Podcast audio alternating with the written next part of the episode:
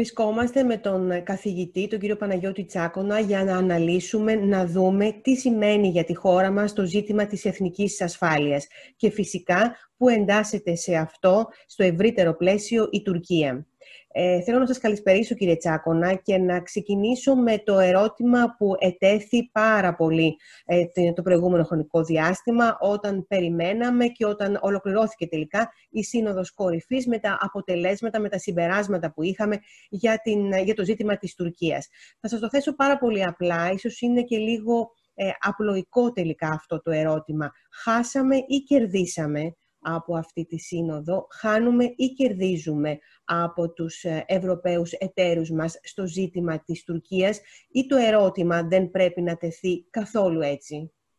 Καλησπέρα σας. Ευχαριστώ για την πρόσκληση. Θα σας έλεγα ότι υπάρχουν ε, θετικά βεβαίως ε, σημεία στα αποτελέσματα του τελευταίου Συμβουλίου, κυρίως σε σχέση με το αναφίβολα μικρό βήμα το οποίο ε, έκανε η Ευρωπαϊκή Ένωση σε σχέση με την ε, ομοφωνία των ε, κρατών μελών όσον αφορά την χειροτέρευση της συμπεριφοράς της Τουρκίας και την, πέραν της καταδίκης της Τουρκίας το γεγονός ότι την καλούν να πάυσει αυτή την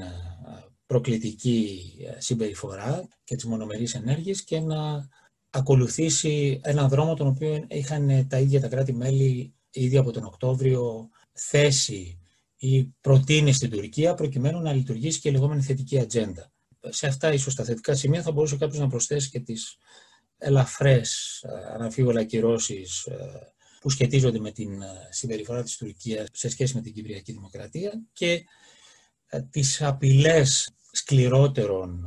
κυρώσεων όσον αφορά την συμπεριφορά της Τουρκίας απέναντι στην Ελλάδα. Τα θετικά είναι περιορισμένα, δεν θα μπορούσαν να είναι περισσότερα δεδομένων των ειδικών χαρακτηριστικών, όχι μόνο του συγκεκριμένου Ευρωπαϊκού Συμβουλίου, αλλά όλων των, των Ευρωπαϊκών λίγος πολύ Συμβουλίων, δηλαδή του τρόπου με τον οποίο λειτουργεί και αποφασίζει η Ευρωπαϊκή Ένωση. Ειδικά όσον αφορά τις ε, σχέσεις ε, με την Τουρκία, ειδικά όσον αφορά το συγκεκριμένο Ευρωπαϊκό Συμβούλιο,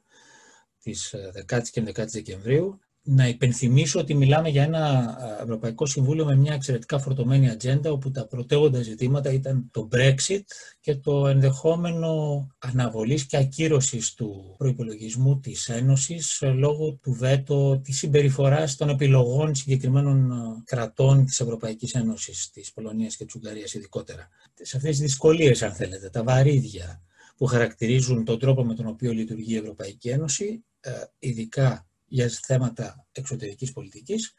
είναι το γεγονός ότι η Ένωση αποφασίζει για αυτά τα ζητήματα ομόφωνα με βάση τον ελάχιστο κοινό παρονομαστή. Και βεβαίως το γεγονός ότι υπάρχουν μια σειρά από συγκρουόμενα συμφέροντα, συγκεκριμένες εξαρτήσεις θα τολμούσα να πω, ορισμένων κρατών μελών της Ένωσης. Είναι γνωστές αυτές οι περιπτώσεις, τη Ισπανίας, της Ιταλίας, της Γερμανίας, σε σχέση με το γεγονός της ε, έκθεσης ή της υπερέκθεσης των οικονομιών τους ε, στην Τουρκία και συνεπώς και στη σταθερότητα της ε, τουρκικής οικονομίας. Συνολικότερα όμως, ευρύτερα θα σας έλεγα το βασικό πρόβλημα, το βασικό εμπόδιο ε, στην κατεύθυνση ε, αποφάσεων πολύ κοντά σε όσα η ελληνική πλευρά θα ήθελε να δει, από πλευράς κυρώσεων κυρίως απέναντι στην Τουρκία,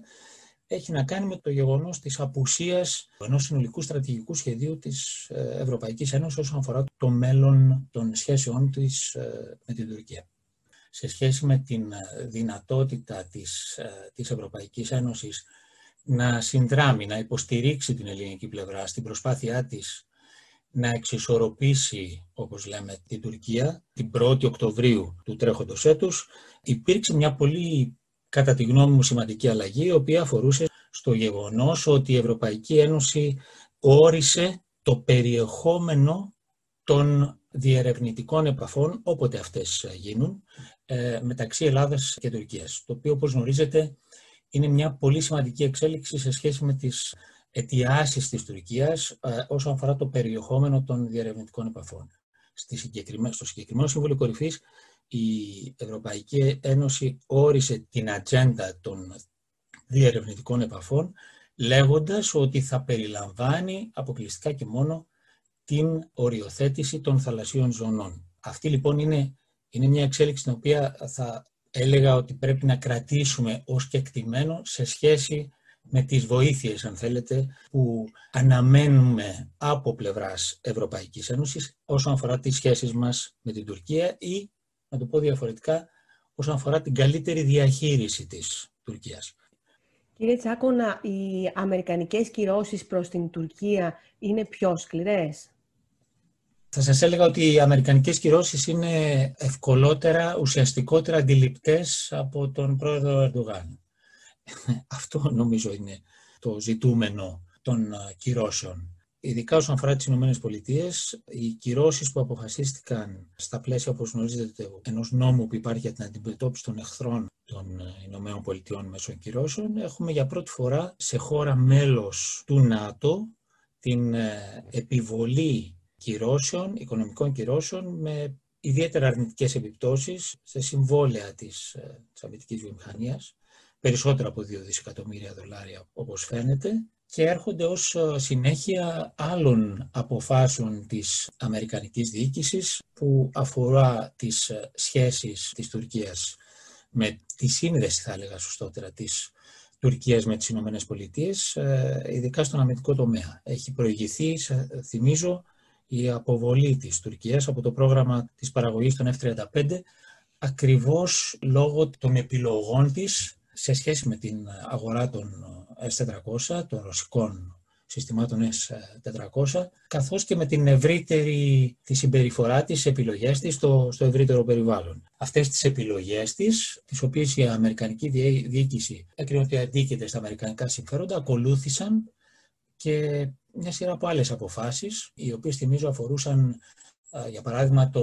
το East Med Act, μια, μια απόφαση των Ηνωμένων Πολιτειών να υποστηρίξει ε, σύμμαχες χώρες στην περιοχή της Ανατολικής Μεσογείου που βρίσκονται απέναντι στην Τουρκία. Συνεπώς έχουμε μια επιλογή των Ηνωμένων Πολιτειών αρκετά σαφή που αφορά οικονομικές κυρώσεις ε, που μπορεί να είναι αντιληπτές θα έλεγα, από τον πρόεδρο Ερντογάν ε, με πολύ συγκεκριμένο τρόπο. Όσον αφορά και το αύριο των σχέσεων της Ελλάδας με την ε, Τουρκία, ε, εμείς κύριε Τσάκονα έχουμε μια ευρύτερη στρατηγική απέναντι στην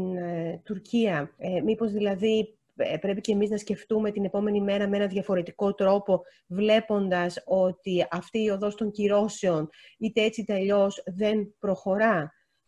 αυτό που πρέπει να κάνει η ελληνική πλευρά είναι ακριβώς να επιχειρεί να πάρει όσο μπορεί περισσότερα από κάθε δυνητική εξωτερική βοήθεια. Η Ευρωπαϊκή Ένωση είναι ένας ε, τέτοιος χώρος. Το ζήτημα είναι ε, σε ποιο βαθμό αυτές οι εξωτερικές βοήθειες ε, συμπληρώνονται και ενισχύονται. Προκειμένου να αντιμετωπιστεί, θα ήθελα να το τονίσω αυτό, μία εξαιρετικά δύσκολη και σύνθετη περίπτωση, που είναι η Τουρκία, όχι η σημερινή μόνο, αλλά η Τουρκία των τελευταίων τουλάχιστον πέντε, αν όχι περισσότερο χρόνων. Δηλαδή η Τουρκία του Προέδρου Ερντογάν, κυρίως μετά το 2016, δηλαδή από το αποτυχημένο στρατιωτικό πραξικόπημα και μετά. Πρόκειται πραγματικά για μια δύσκολη περίπτωση. Είναι ο βασικός πονοκέφαλος της ελληνικής πλευράς, αλλά είναι και μια πραγματικά δύσκολη περίπτωση για μια σειρά από λόγους. Ένας ε, βασικός λόγος ε, θα σας έλεγα ότι είναι το γεγονός ότι ο, ο τρόπος με τον οποίο σκέπτεται και λειτουργεί η σημερινή Τουρκία, δηλαδή ο απόλυτος κυρίαρχος στην πραγματικότητα, ο πρόεδρος Ερντογάν, είναι αυτός της χρήσης βίας ή της απειλής χρήσης βίας. Και ταυτόχρονα, όπως παρατηρούμε, η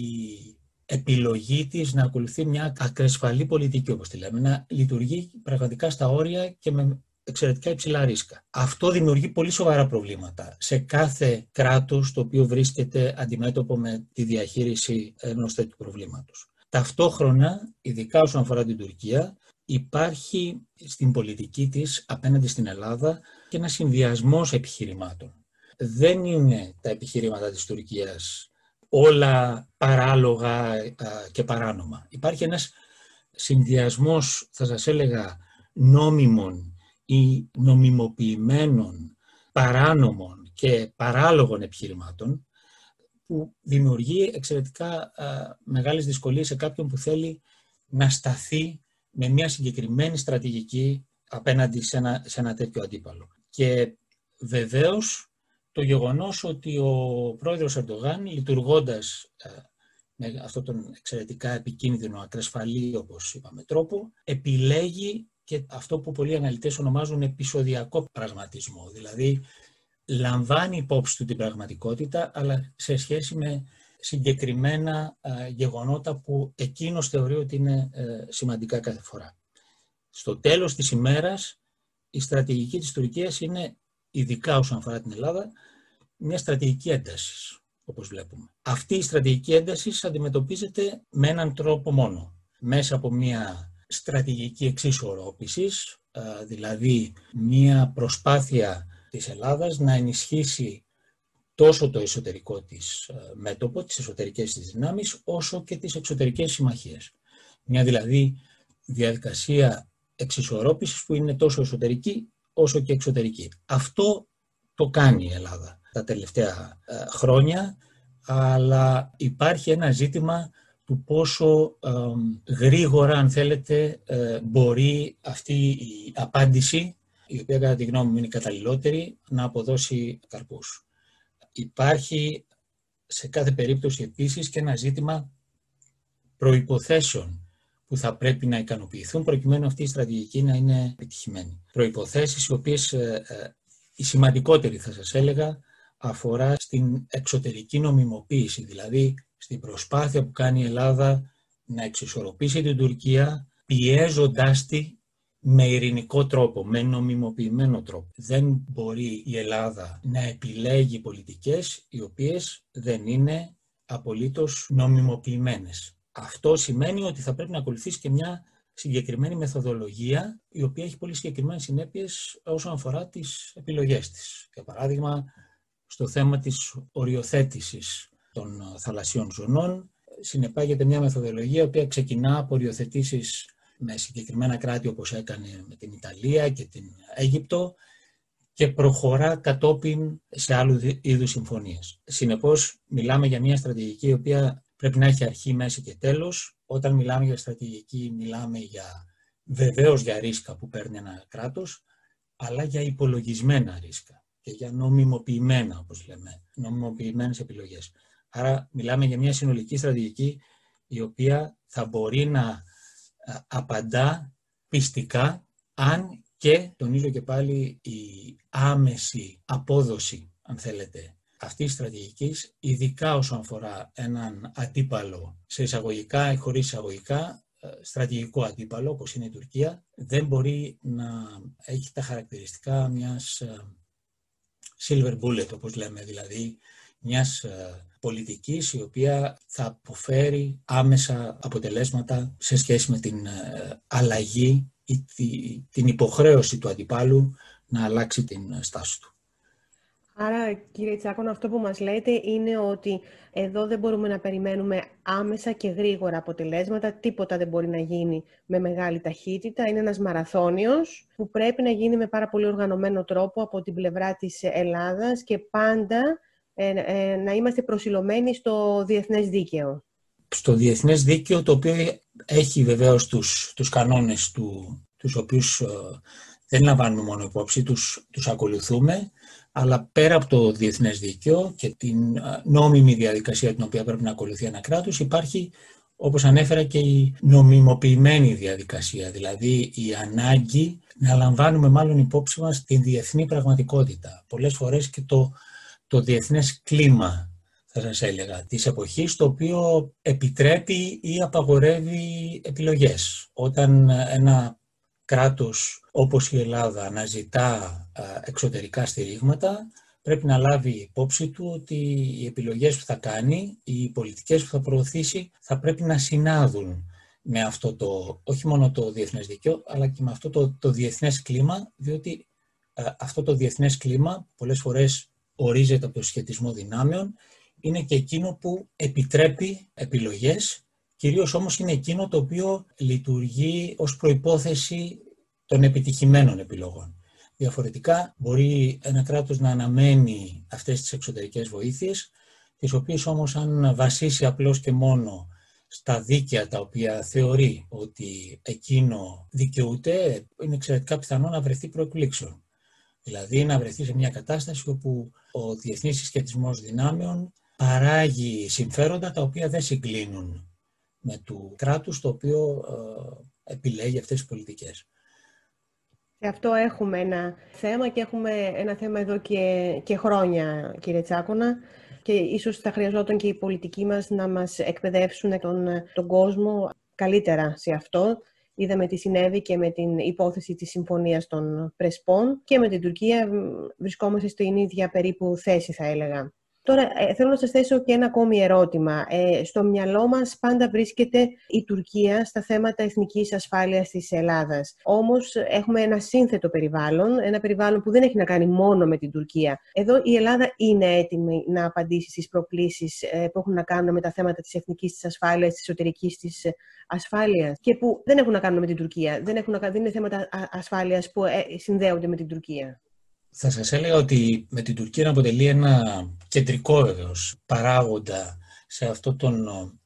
υπολογισμό που πρέπει να κάνει η Ελλάδα όσον αφορά το πώς αντιμετωπίζει ένα σύνθετο, όπως είπατε πολύ σωστά, περιβάλλον, το οποίο μάλιστα συνεχώς μεταβάλλεται, το, το άμεσο περιβάλλον της Ελλάδας. Εδώ πράγματι πέρα από την ε, Τουρκία προκύπτουν ε, και μια σειρά από άλλες πραγματικότητες, τις οποίες μια συγκροτημένη εθνική στρατηγική όχι μόνο θα πρέπει να λάβει υπόψη της, όχι μόνο να κάνει δηλαδή μια σωστή διάγνωση του διεθνούς περιβάλλοντος, αλλά να φροντίσει σε σχέση με τη στρατηγική που θα πρέπει να εκπονήσει και να ακολουθήσει, να προβεί και σε μια ιεράρχηση αυτών των απειλών, προκλήσεων, προβλημάτων, ασφάλειας, κινδύνων που υπάρχουν στο, στο άμεσο περιβάλλον. Και όντως η Ελλάδα γεωγραφικά, αν θέλετε, είναι υποχρεωμένη, καθώς είναι τοποθετημένη στην ε, περιφέρεια της Ευρωπαϊκής Υπήρου και στο ε, μετέχνιο θα σας έλεγα μεταξύ μιας ζώνης σχετικής σταθερότητας και ευημερίας, ε, που είναι η Ευρωπαϊκή Ένωση και μιας αντιχαρακτήριζα διακεκαυμένη ζώνης αστάθειας όπως είναι η περιοχή της Μέσης Ανατολής και της Βόρειας Αφρικής. Αποτελεί η Ελλάδα εδώ και τουλάχιστον μια δεκαετία το βασικό αποδέκτη του συνόλου σχεδόν των νέων απειλών και κινδύνων με αποτέλεσμα να ε, καλύτερα να διαχειριστεί αποτελεσματικά είναι ιδιαίτερα απαιτητικό συνδυασμό τόσο παραδοσιακών όπως είναι η Τουρκία, όσο και σύγχρονων απειλών στα σύνορά της. Και εδώ υποθέτω το εύκολα το, το μυαλό ε, κάποιων ή όλων πηγαίνει σε ζητήματα τα οποία δεν βρίσκονταν στην ατζέντα της ασφάλειας της εξωτερικής πολιτικής, της εσωτερικής πολιτικής, όπως είναι η πανδημία, την οποία αντιμετωπίζω όχι βεβαίως μόνο η Ελλάδα, αλλά το, το σύνολο του πλανήτη, αλλά και μια σειρά από, από άλλα ζητήματα τα οποία μπορεί να αφορούν πέρα από την Τουρκία, όπως είπα, και την αμφισβήτηση κυριαρχικών δικαιωμάτων ή, ή συνόρων, να αφορούν ε, ζητήματα που έχουν να κάνουν με τις ε, φυσικές ή τις ανθρωπογενείς καταστροφές ή τα τεχνολογικά ατυχήματα, την πανδημία την οποία ανέφερα, το οργανωμένο έγκλημα, θέματα διεθνούς τρομοκρατίας, κυβερνοασφάλειας για τα οποία άλλα κράτη της Ευρωπαϊκής Ένωσης τα ιεραρχούν εξαιρετικά ψηλά στην ατζέντα της ασφαλείας τους. Για την Ελλάδα δεν ισχύει αυτό. Ζητήματα ριζοσπαστικοποίησης, το θέμα της μετανάστευσης το οποίο έζησε η Ελλάδα ως συνέπεια της κλιματικής αλλαγής ή ως εξαναγκαστική μετανάστευση και τα όπλα μαζικής καταστροφής. Θέλω να πω, υπάρχουν στο άμεσο περιβάλλον της Ελλάδας μια σειρά από ζητήματα τα οποία καλείται να αντιμετωπίσει. Για να τα αντιμετωπίσει πρέπει να τα ιεραρχήσει Προφανώς η Τουρκία βρίσκεται στην κορυφή αυτής της, ε, της ατζέντας, αλλά η ανάγκη αντιμετώπισης συνολικά των ε, προβλημάτων συνεπάγεται η ιεράρχηση των προβλημάτων και ανάπτυξη, θα σας έλεγα, των προϋποθέσεων, των θεσμικών προϋποθέσεων για να μπορεί η Ελλάδα να, να ανταπεξέλθει. Και αυτές οι θεσμικές προϋποθέσεις έχουν να κάνουν με την την ανάγκη ταχύτατα το ελληνικό κράτος να κινηθεί σε κατευθύνσεις ε, θεσμικής μεταρρύθμισης του συστήματος, τόσο παραγωγής στρατηγικής όσο και διαχείρισης κρίσεων. Καθώς μιλάμε για κρίσεις οι οποίες στη διεθνή βιβλιογραφία αναφέρονται ως πολυκρίσεις, δηλαδή παράλληλες αν θέλετε απειλές ή προβλήματα ασφάλειας ή προκλήσεις που εμφανίζονται παράλληλα και καλείται μια, ένα κράτος να τα διαχειριστεί ταυτόχρονα. Για να μην πάμε πολύ μακριά, να αναφέρω το παράδειγμα της ε, πολυκρίσης που αντιμετώπισε η Ελλάδα στις αρχές αυτής της χρονιάς, της χρονιάς που φεύγει, έχοντας από τη μια την ε, προκλητική παράνομη συμπεριφορά της Τουρκίας στην Ανατολική Μεσόγειο, την πίεση που εκδηλώθηκε από τα τέλη Φεβρουαρίου, αρχές Μαρτίου στα ελληνοτουρκικά σύνορα στον Εύρο και ταυτόχρονα το πρόβλημα της πανδημίας. Μιλούμε δηλαδή για μια, θα σας έλεγα, κλασική, χαρακτηριστική περίπτωση πολυκρίσης, στην οποία η Ελλάδα κλήθηκε να διαχειριστεί. Σε μεγάλο βαθμό τα, τα κατάφερε, αλλά είναι ένα παράδειγμα μιας εξέλιξης των πραγμάτων που πολλοί αναλυτές, με τους περισσότερους συμφωνώ και εγώ, θα αποτελέσει λογικά αυτό που ονομάζουμε κανονικότητα στα επόμενα χρόνια. Ειδικά σε περιβάλλοντα ασφάλειας όπως αυτό της ε, Μεσογείου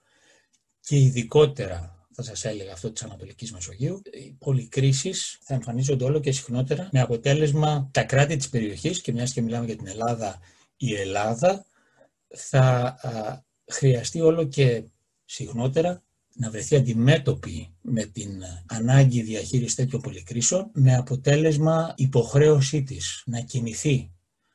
αποτελεσματικά στην αναβάθμιση, στη μεταρρύθμιση του θεσμικού της συστήματος παραγωγής, στρατηγικού σχεδιασμού και διαχείρισης κρίσεων να είναι εκ των όνων κάνευ. Ε, θα σας έλεγα ότι ήδη η πραγματικότητα, το αύριο, για να το θέσω διαφορετικά, είναι εδώ και για μια χώρα σαν την Ελλάδα, η οποία έχει τα γεωγραφικά χαρακτηριστικά που περιγράψαμε πιο πριν, η υποχρέωση αυτή έχει καταστεί αδύρυτη ανάγκη και προφανώς ξεπερνά την ε, διαχείριση του βασικού πονοκέφαλου, αν θέλετε, την Τουρκία, περιλαμβάνοντας και μια σειρά από άλλους μικρότερης ίσως σημασίας ή φύσης πονοκεφάλους, που όμως όταν είναι, λειτουργούν ταυτόχρονα, απαιτείται η ταυτόχρονη διαχείρισή τους, τα πράγματα είναι εξαιρετικά απαιτητικά. Κύριε Τσάκο, να σας ευχαριστώ πάρα πολύ για αυτή τη συζήτηση. Εγώ ευχαριστώ.